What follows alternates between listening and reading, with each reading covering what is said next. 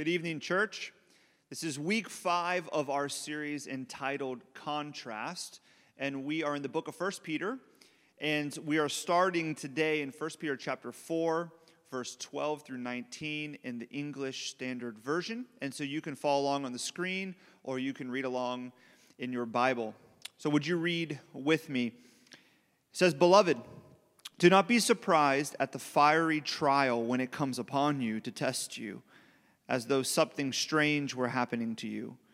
But rejoice insofar as you share Christ's sufferings, that you may also rejoice and be glad when his glory is revealed.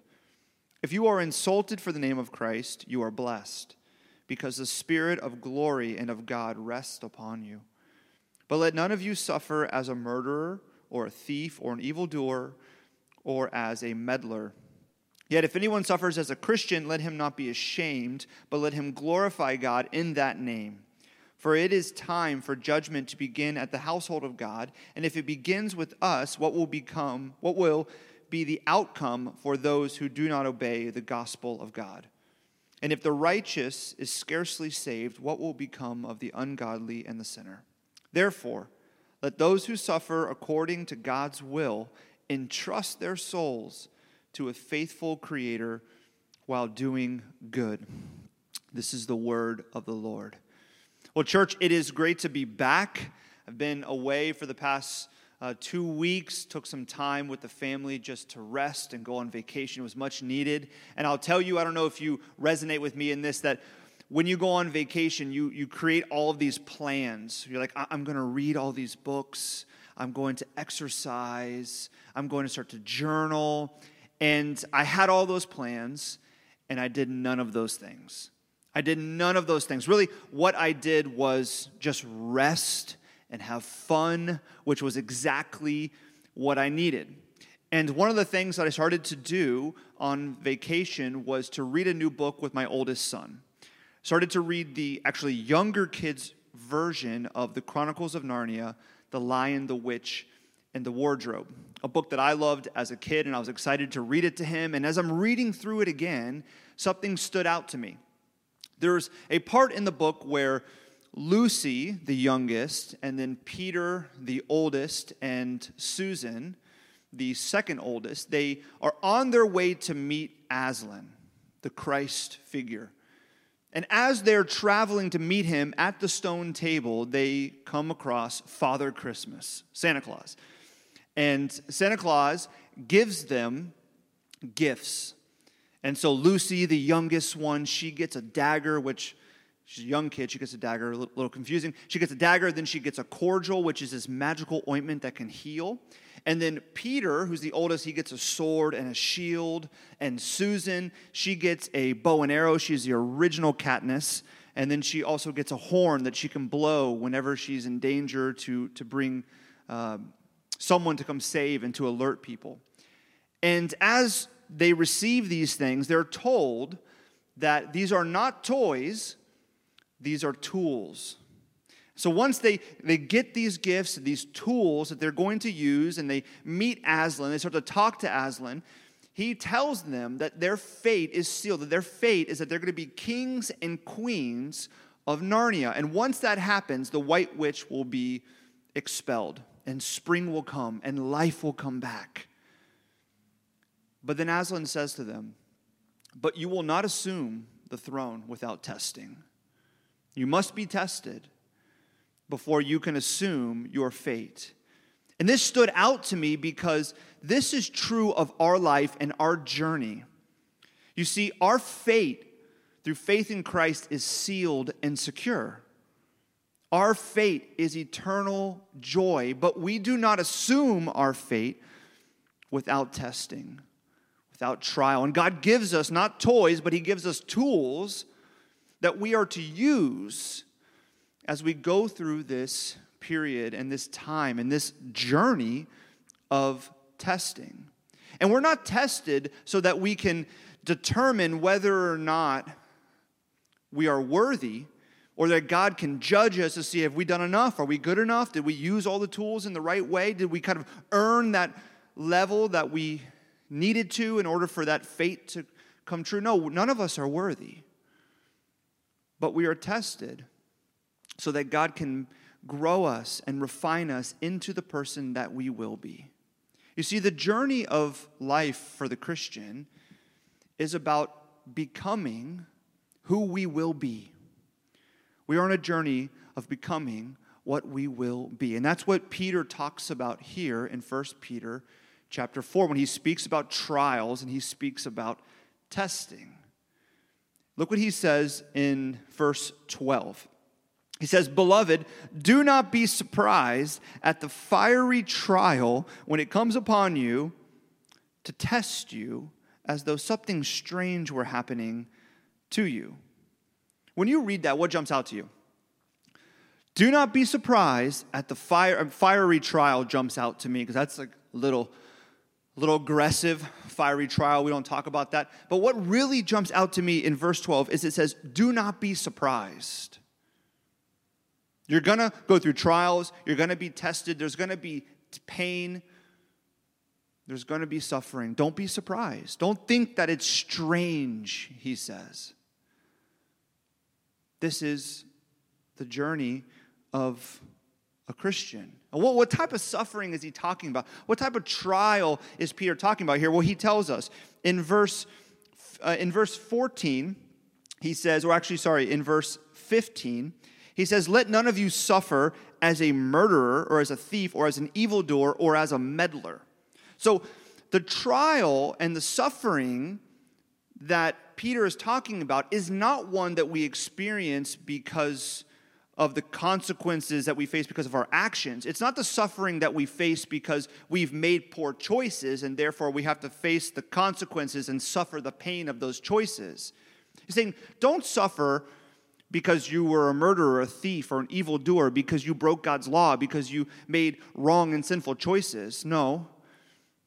The type of suffering that Peter is speaking about is two types. One, he says in verse 14, it is a type of suffering that you will experience if you are insulted for the name of Christ, then you are blessed. The first type of suffering he's speaking about that should not be strange to you, that should not take you by surprise, is that when you are insulted, when you are mocked, when you are outcasted, when you are oppressed because of your faith, that is a suffering that is true of every Christian. Don't, it's not strange, Peter says. And the second type of suffering that he speaks about, that should not be strange and should be expected, is suffering that is by God's will. It is suffering that God actually allows in your life. It's not because you made a poor choice and you face the consequences. It's not because you were insulted or mocked or outcasted because of your faith. It is suffering that God allows. And so Peter says, Beloved, don't be surprised, don't be shocked when you face trials. They are for your testing, both trials because of your faith and how the culture and others treat you, and also the trials that you will face because God allows them to grow you into the person that you will become. You see, what Peter is saying is that suffering is part of the journey. Part of the journey of life for the Christian is that we will suffer. We are told that we are going to carry our cross. I mean, the emblem of suffering is the picture of what it looks like to live the life as a Christian. To follow Christ is to carry your cross. Suffering is part of our journey. And I think many of us may recognize that because we're living through it. We've lived through it and we're living through it now. We know that suffering is a part of the journey, but we try to avoid it at all costs.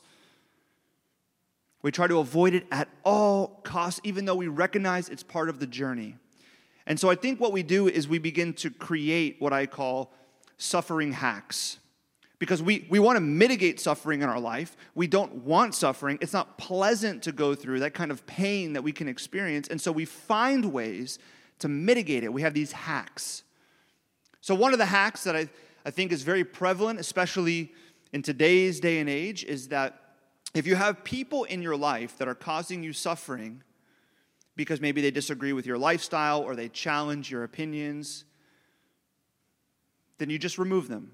Just remove anyone in your life that, you know, may create difficult conversation or may push back against you or may challenge you, just remove them and surround yourself with people that think like you and act like you and tell you that everything you think and everything you do is right and good. It's a suffering hack. Another suffering hack is that we pour ourselves into our work to distract us from the pain that we're experiencing in other areas of our life. Do you resonate with that? Pour yourself into your job. Pour yourself into your dreams, your vocational dreams, to distract you from other sources of pain. Another one that is, I think, uh, a struggle for many of us in this pandemic is focusing on leisure and comfort. You know, we, we've had so many things stripped away, and so it has been really easy to try to mitigate suffering and hide suffering and sweep it under the rug by just focusing on leisure and on comfort by spending way too much time on social media, by spending way too much time watching Netflix, by spending way too much time on YouTube. I mean, Netflix now, guys, has a shuffle option where you don't even know what to watch. You just click the shuffle and you shuffles random shows. I mean, this is out of control. But we can focus on our leisure and we can use that as a tool to sweep our suffering under the rug, to not think about our pain. Another one that's common is that you seek to try to make yourself feel good by way of sex or pornography. Things that make you feel good, that bring about intimacy. And you engage in those things in ways that you shouldn't. And you know they're harmful, but it's a suffering hack. Then another one is that you give way to, to drugs and alcohol, things that can actually numb the pain of suffering. You see, suffering is a part of life, and it is part of the Christian journey, but it is something we avoid at all costs. And we also avoid it in regards to God's grace. What do I mean by that? God's grace is costly, it is not cheap. And yet, sometimes we avoid the costly nature of God's grace and even the suffering involved because it's difficult, and so we presume upon grace. God's grace is costly. It cost Christ his life. And God's grace is freely given, but it is not cheaply established. Did you hear that? God's grace is freely given, but it is not cheaply established. What does that mean? Dietrich Bonhoeffer speaks a lot about costly grace and cheap grace, and he has a great quote where he says this What has, what has cost God much cannot be cheap for us. What has cost God much cannot be cheap for us. You see, grace is costly. It, it cost Christ his life, and Christ paid in full the debt of our sin. He took our sin and our shame and our guilt, and he paid for it with his life. It is costly, but it is not established in our heart and in our life in a cheap manner. In fact, the way that God establishes the reality of His grace in our life that has already been paid for, that has already been freely given, is He allows suffering and pain to produce that within us. You see, we have been fully justified, we have been made right before God through faith in Christ. We, our eternal fate and destiny has been sealed through faith in Christ. We have infinite grace made available to us. We have eternal joy awaiting us, but we face temporal pain. Because though there's infinite grace available to us that never runs out of stock, we don't always live in that reality. We don't always access God's grace. We don't always come to God's word, a tool that has been given to us as we go through this period of testing. And rather, we presume upon grace and we kind of ignore God's grace at times. And we downplay the costly nature of God's grace and the way that God establishes it in our life. And so, God's grace is established in our heart, in our life, and in our mind through pain and suffering. This is the Christian journey. In fact, Christian discipleship requires suffering.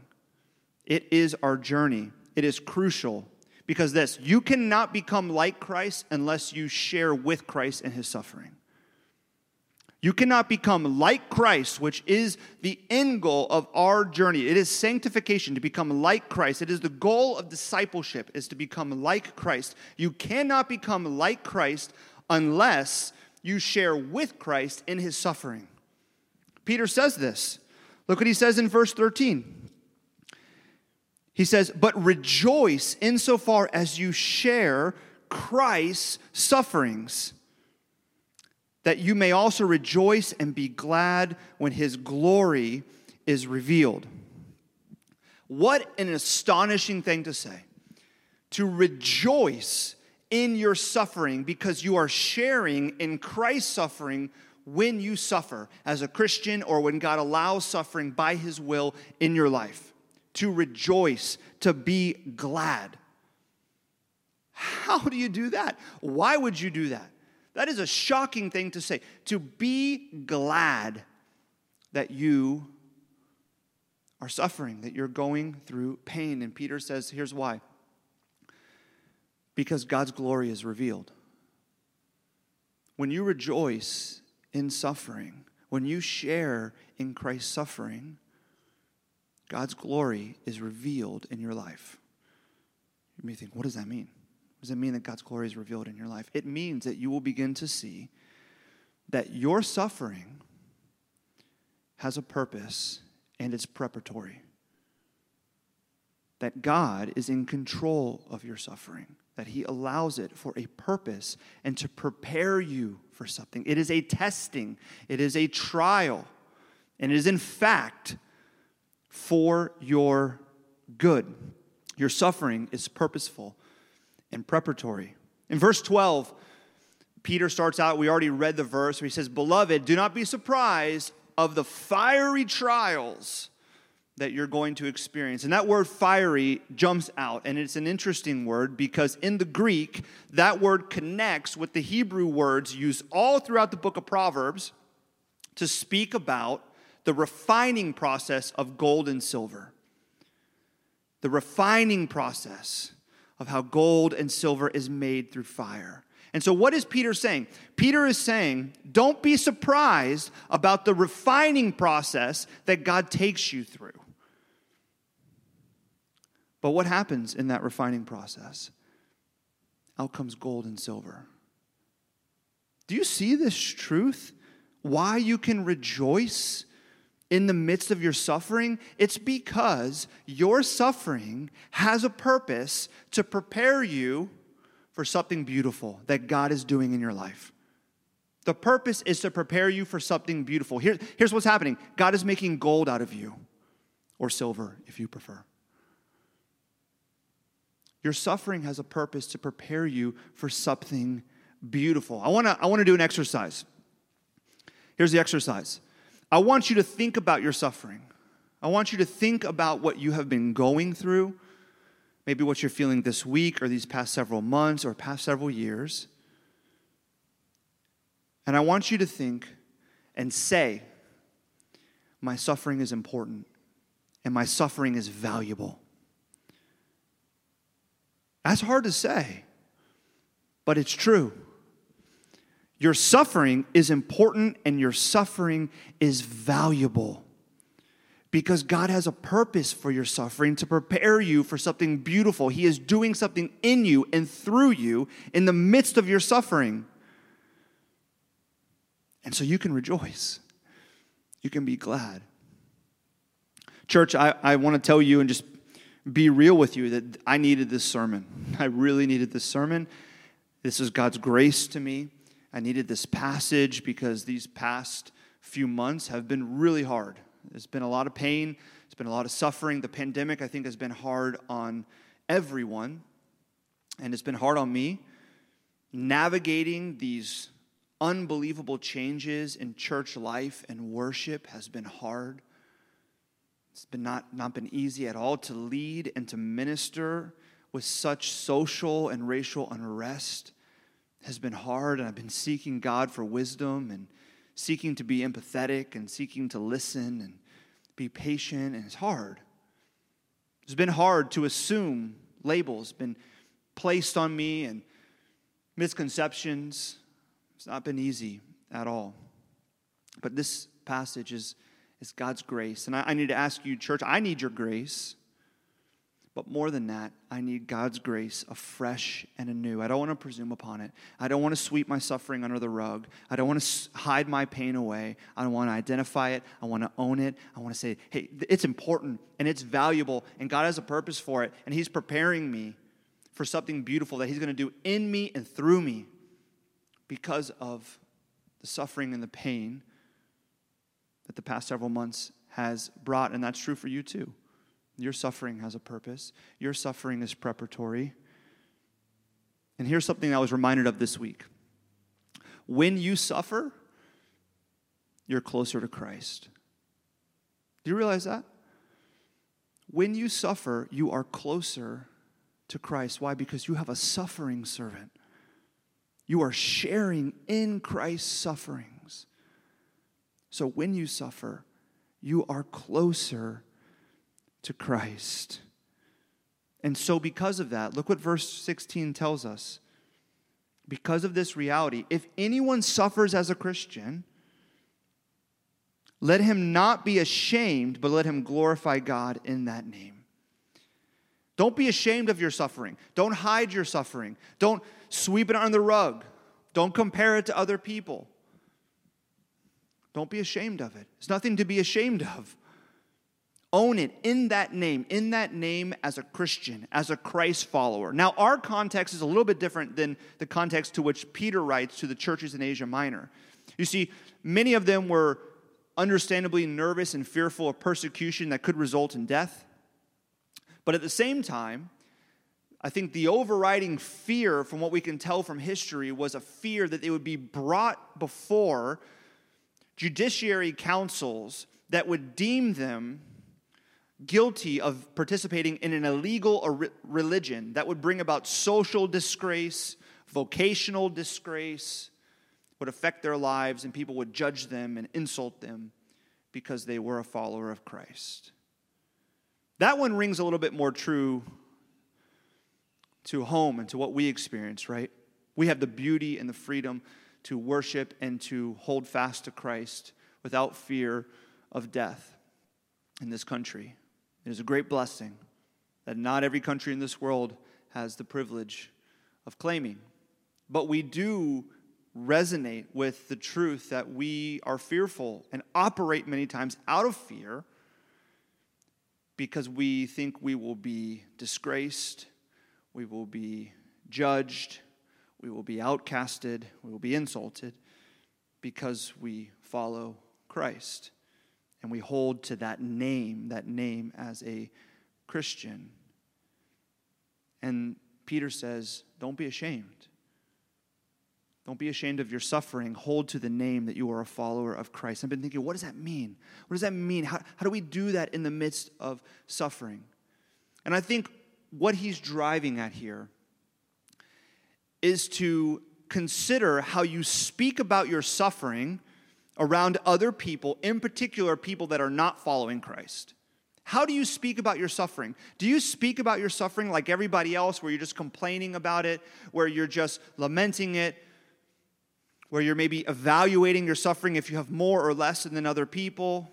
Or do you speak about your suffering as important and as valuable do you speak about God having a purpose for your suffering? Do you speak about the truth that you're holding fast to the reality that God is preparing you for something beautiful in your suffering, that God is refining you in your suffering? Do you speak about your pain and your suffering with joy? Because I believe that when we do, we glorify God in His name. We glorify the reality of who God is and what He's doing and we also draw people closer to Christ. I don't think there's very many evangelistic tools that are more effective than rejoicing in your, in your suffering and suffering as a Christian, believing it's important and God is refining you and there's a purpose in it. So, how do you speak about your suffering? What does that look like? Do you glorify God in that name? And I think that this is one of the ways that you can do good in the midst of your suffering, as he says in verse 19, which is the charge that Peter gives to the church. And so he gives it to us. And here's what he says in verse 19 Therefore, let those who suffer according to God's will entrust their souls to a faithful Creator while doing good. This is a verse that you should just memorize. So if you have your Bible, underline it. If you're at home, write it down in your phone and your notes app, put it somewhere and memorize it. Therefore, let those who suffer according to God's will entrust their souls to a faithful Creator while doing good. Memorize that verse because look at the construction here. He's recapping everything he said. Let those who suffer. Peter is saying, don't be surprised. Your suffering is not happenstance. It is not God's judgment. It is not just bad luck. Don't be surprised when you suffer. Let those who suffer, which is all of us, according to God's will. Don't forget your suffering has a purpose and God is preparing you. It is God's will. So let those who suffer according to God's will entrust their souls. This word entrust is so important to understand. This word entrust means to hand over something of value to the care of another. To hand over something of value to the care of another. It draws you to think about handing over of, of money or of gold to a banker. Something of value that you literally hand over to someone else and you're entrusting them to care for it and to protect it. You're depositing it. So Peter here says, Let those who suffer according to God's will hand over their souls, their life, their heart, their suffering, their pain, their anxiety, which he will say in chapter 5, the next chapter cast all your anxiety on him because he cares for you. Entrust it, deposit it, don't hold to it, don't hide it. Don't sweep it under the rug. Give it over, entrust it, and deposit it in God's hands because He will care for it. You can trust Him when you hand over your life and your heart and your suffering and your pain and your anxiety to Him. Why? Because He's a faithful Creator. He is a faithful Creator. He will uphold his promises. His purposes never fail, and he is preparing you for something that will be true. He will make gold out of your suffering and out of my suffering. You see, your fate is sealed through faith in Christ. But God is using the tools of your life, His word. In fact, even your suffering is a tool that God uses to grow you and to refine you in the person who you will be a son, a daughter, a co heir with Christ.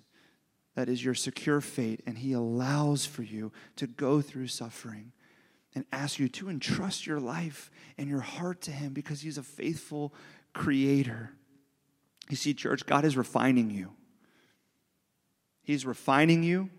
He is making gold out of you. He is working all things, as the Apostle Paul says in Romans chapter 8, all things, including your pain and your suffering, for good. And when you entrust, when you entrust your life and your heart and your pain to God, you will receive more than you relieve. You will gain more than you give because you have a faithful creator. And so take a deep breath. Take a deep breath. Identify your suffering. Own it. See it as valuable. And say, God, here, you can have it. You have my heart. You can have my pain. You can have my anxiety. I'm going to entrust it with you because you're faithful. And I trust your plan and your purpose. And I know you're preparing me for something I could never imagine. And so I'm going to choose to rejoice. I'm going to rejoice in my suffering.